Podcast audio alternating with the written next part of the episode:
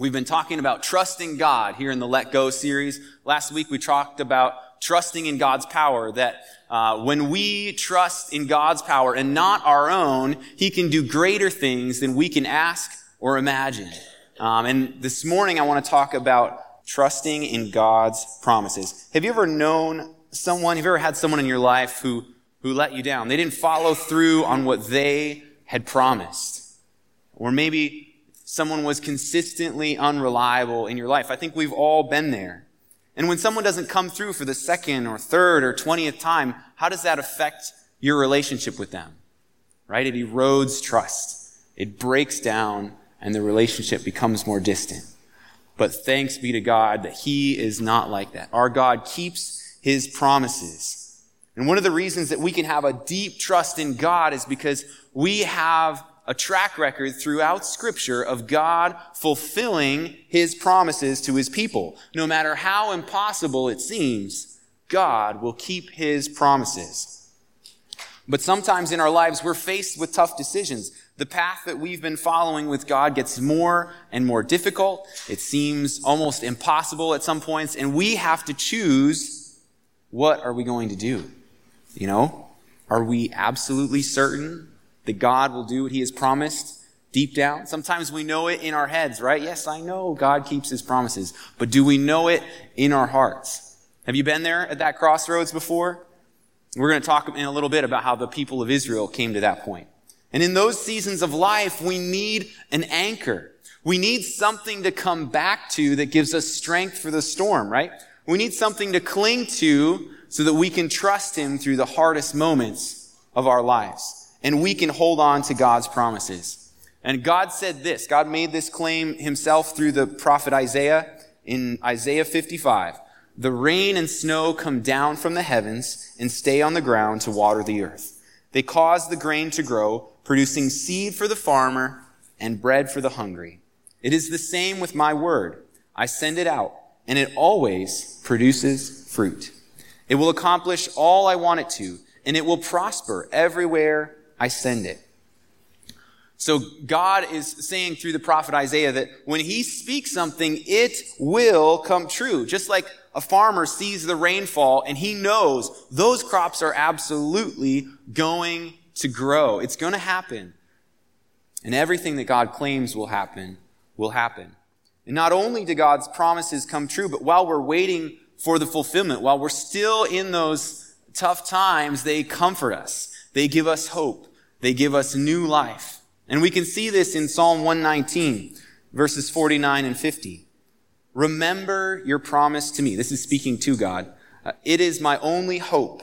Your promise revives me. It comforts me in all my troubles. Just like the composer of this ancient song, God's promises can comfort you in your troubles. They can revive your soul. And sometimes they may even feel like your only hope. But you can count on God's word coming to pass. I remember I once had a difficult decision to make that would affect my family a lot. Um, we had been serving a church in Western New York and we were considering moving all the way out to Seattle for a job at a church out there.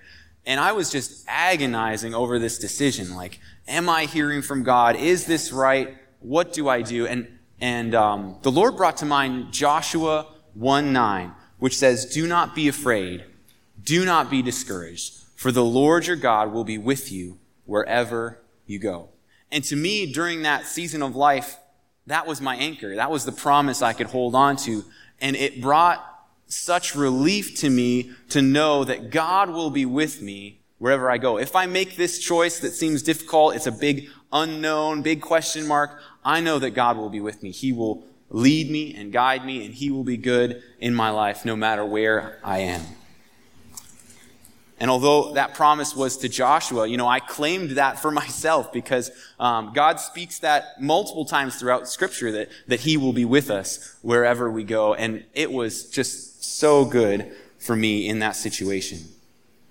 So, what does it actually look like to trust God that He will fulfill His promises? How do we do that? How can you do that in your life? I want to give you four steps of trusting in God's promises so that you can do this. Uh, the first step is pretty obvious. Know what God has promised and what he hasn't promised. And the reason I state something so obvious is that sometimes I see people trusting in a promise that God never really made. And unfortunately, they'll probably be disappointed someday. And I don't want that to be you guys, all right? We can know what God has promised by reading the scriptures. If you're not reading the scriptures, you know, you're not going to know what God has promised to us, at least not firsthand. You know, you can believe me when I say it, but you can go straight to the book and, and read it for yourself and let God speak to you. Because His Holy Spirit speaks to us as Christians. He's alive in us. He speaks through the Word and, and through the Spirit. And it's so good to see God at work in our lives. When I look at the scriptures, I've noticed that God doesn't promise some things, you know, I kind of wish He would have promised, right? He doesn't promise that my favorite team will win the Super Bowl, okay? He doesn't promise that I will be rich, despite what the TV preachers might say, all right? He doesn't promise that I'll have perfect health this side of eternity. Although he does heal many, many people many times. He doesn't promise that Christians will be protected from tough times, from persecution or tragedy. So, what does God promise us? Since we need to know this, we need to know what God has promised us. I've provided a list in your note guide if you want to get that out.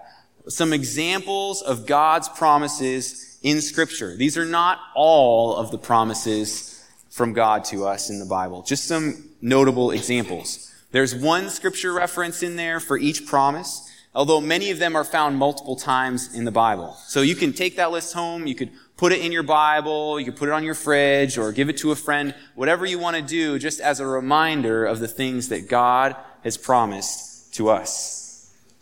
So take a look at that list. You, you, you notice some amazing things. He will always love us. He is always good. He will never leave us or forsake us. He will give us eternal life. He will forgive us. He will provide what we need. He will give us wisdom when we ask. He hears and answers our prayers and He works for the good of those who love Him. If you look at this list and you really let it sink in, you just can't help but see that God is so good to us.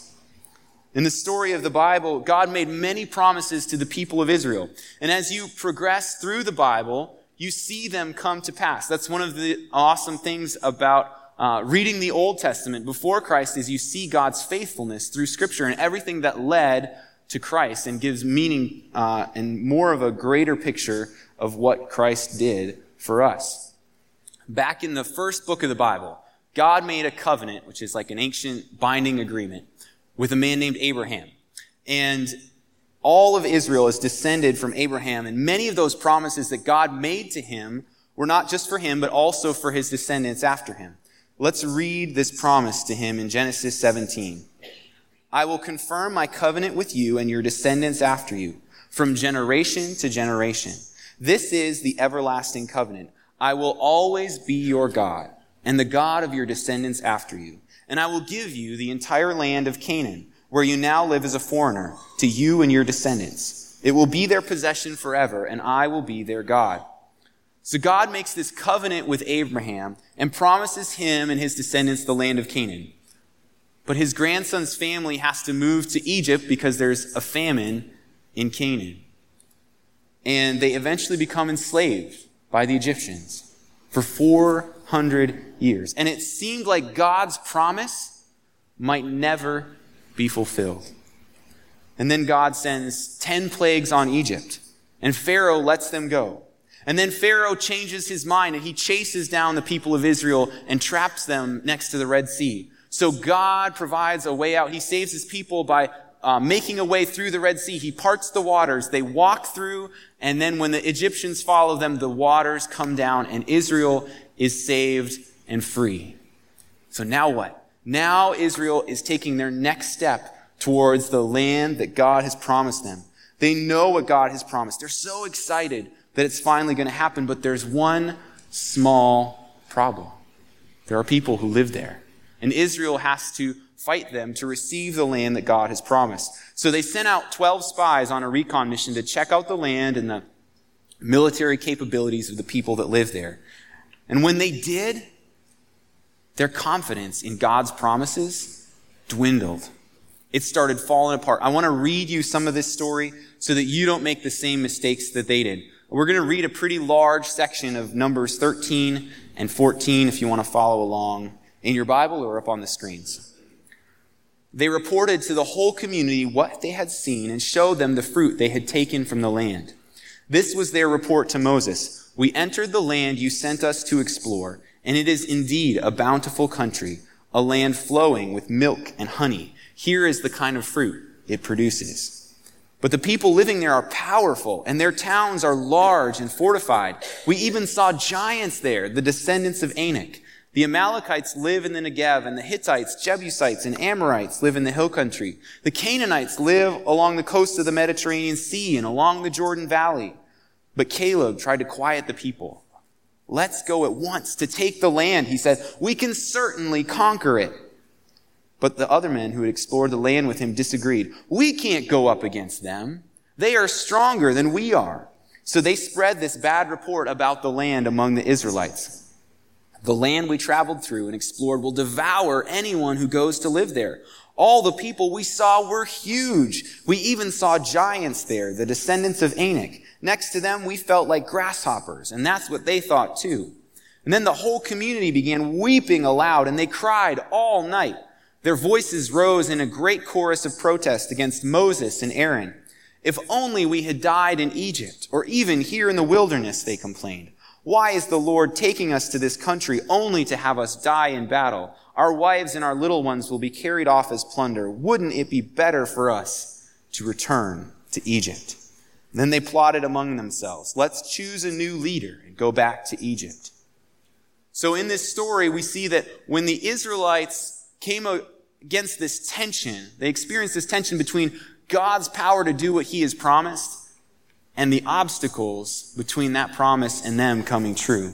They gave up. They gave up on the promise immediately. And they focused so much on the size of the warriors and the size of the walls that they forgot the size of their great God who had just done miracles to set them free from Egypt.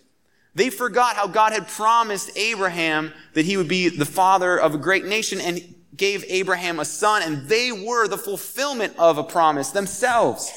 But they didn't remember. They focused on the promise. They focused on the obstacles, not the promise. And the second step of trusting in God's promises for us is to focus on the promise, not the obstacles. How many times do we do what the Israelites did, right? God has spoken something, but we don't see how it could possibly come to pass. So we don't base our decisions on what God has promised to us. For example, God inspired Paul to write in Romans 8:28 that in all things God works for the good of those who love him.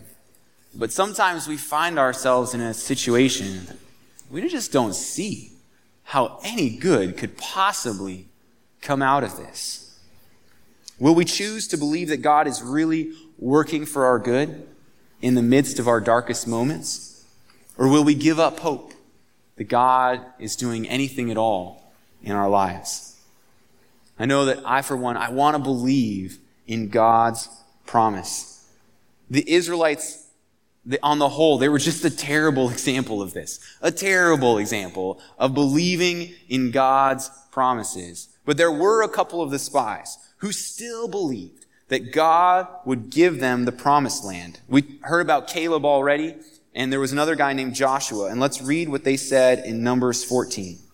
Two of the men who had explored the land, Joshua son of Nun and Caleb son of Jephunneh, tore their clothing. They said to all the people of Israel, the land we traveled through and explored is a wonderful land, and if the Lord is pleased with us, he will bring us safely into that land and give it to us. It is a rich land flowing with milk and honey. Do not rebel against the Lord. And don't be afraid of the people of the land. They are only helpless prey to us. They have no protection, but the Lord is with us. Don't be afraid of them. But the whole community began to talk about stoning Joshua and Caleb. Did you notice how Joshua and Caleb didn't say one word about how tall the giants were or how tall the city walls were? They said to their people, God has good things in store for us, and He is with us, so we don't have to be afraid. He will bring us safely into the land and give it to us. You know, when you know beyond a shadow of a doubt that God is with you and He has good plans for you, you don't have to live in fear like everyone else around you. You can let go and you can trust Him because He will do what He has promised. But sometimes your friends won't get it, right? The Israelites wanted to kill Joshua and Caleb. And it can be hard to stand on God's promises when, when the people around you think you're an idiot for your belief, right? But we need to let go of our need for acceptance and trust God and obey Him first. Anybody ever been there? You felt like your friends don't understand the decisions that you're making. You know, if they don't have that same level of trust in God, they're not going to get it. And that's really difficult to experience. But we have to obey God first. And, good friends will stick with us, even when they don't agree with our choice. So, how can we focus on God's promises? Um, well, what do you do in your life anytime there's something that's really important that you want to focus on? Everybody's got a different approach, different style, whatever. I put reminders in my phone is how I do it. Maybe you like sticky notes. You know, write a sticky note. You put it uh, on your bathroom mirror, put it in your car, uh, put it in your living room, or you know what? Put it on the home screen of your phone, right? You'll probably see that about a thousand times a day. Do something that keeps your focus on the promise. The third step of trusting in God's promises is to remind yourself of God's fulfilled promises. We talked about this a little bit already. The Israelites did not do this. God had fulfilled several promises to them and their forefathers already, but they didn't remember this. They didn't remind themselves of God's fulfilled promises, and I don't want you all to neglect to do this either. So instead of complaining about where you are, like the Israelites, and how difficult, how hard things seem, remember, look back remember what God has done in the past and see the future through that lens. God has a track record of keeping his promises, and he will in the future. You know, you can look back in your life, you can see how faithful God has been to you. You can look at how God has fulfilled his promises in scripture. You can hear your friend's story, maybe in your small group, about God's faithfulness to them and how God has kept his promises to them. And that builds our faith. It builds our trust in our God and His promises. God always does what He says. Amen? Let's check out 2 Corinthians chapter 1, verses 19 and 20. Paul says, For Jesus Christ, the Son of God, does not waver between yes and no. He is the one whom Silas, Timothy, and I preach to you. And as God's ultimate yes, he always does what he says. For all of God's promises have been fulfilled in Christ with a resounding yes. And through Christ, our amen, which means yes, ascends to God for his glory. When Jesus walked the earth, there were still many prophecies um, from God's story with Israel that had yet to be fulfilled. If you look through the prophetic books in the Bible, especially, you'll find these prophecies about someone who was coming who would save Israel and they started to call this person the Messiah. There were even other people who claimed to be the Messiah before Jesus. But Jesus was the true Messiah and he fulfilled all of these scriptures. It's amazing to see in the Bible. Like if you read the Gospel of Matthew, he is just laying out scripture after scripture after scripture to show that Christ fulfilled these messianic prophecies. And if God can make promises to Israel over hundreds and hundreds and hundreds of years and fulfill them all in Christ, like Paul says here, then we can trust that God will fulfill his promises to us over the course of our lives. The final step of trusting in God's promises is to take action, to live like it's definitely going to happen. In Genesis 17, when Abraham was 99, God said he would be the father of many nations. But his wife Sarah was barren. And they were both, I mean, they were far too old to produce a child of their own. But nevertheless, Abraham believed in God's promise. And the apostle Paul talks about his faith in Romans 4. Paul says, even when there was no reason for hope, Abraham kept hoping believing that he would become the father of many nations. For God had said to him, That's how many descendants you will have. And Abraham's faith did not weaken, even though at about a hundred years of age, he figured his body was as good as dead. And so was Sarah's womb. Abraham never wavered in believing God's promise. In fact, his faith grew stronger. And in this, he brought glory to God. He was fully convinced that God is able to do whatever he promises. When we too are fully convinced that God is able to do whatever he has promised, we bring glory to God. When we stand on the promises of God without giving in to the fear or living like the rest of the world, we bring God glory and we receive those good things that he has promised for us. You know, maybe the Israelites failed at this, but you don't have to. You and I can be like Caleb and Joshua, trusting God. You know, make your choices in life. When you come to those crossroads, hang on to the promise of God. Let that be your anchor and trust that He will fulfill His promises. What's your promise that you are going to stand on today? If you take out that note guide in the back, you look at that list of God's promises for us. Take a look at that real quick and see what stands out to you. You know, maybe you're anxious that you won't have enough resources to meet your needs. If you write down Matthew 6, 31 through 34, you can trust that God will provide for your essential needs, just as He provides for the birds and makes the flowers beautiful.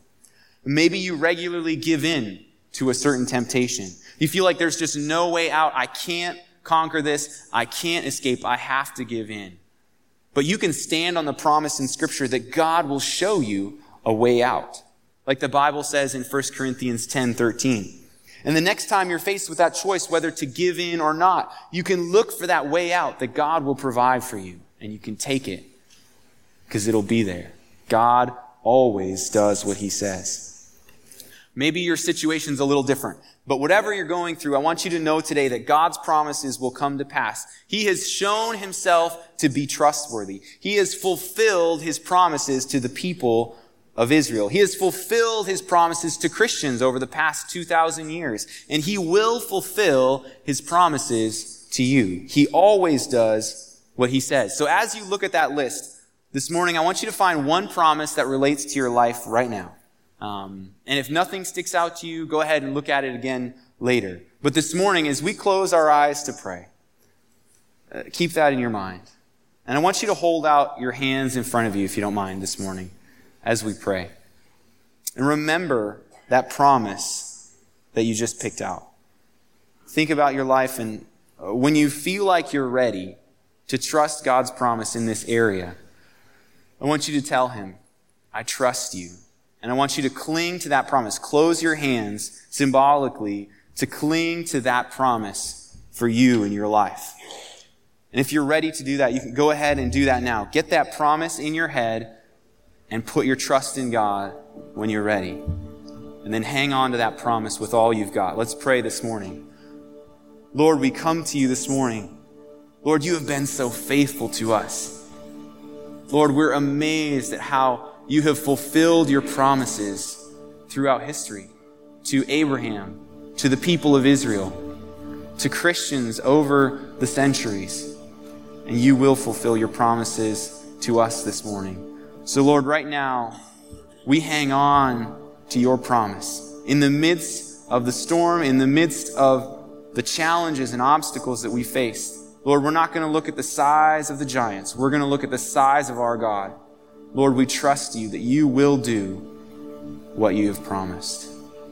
We love you. We're so thankful for your faithfulness to us. Lord, we want to worship you this morning. In Jesus' name, amen.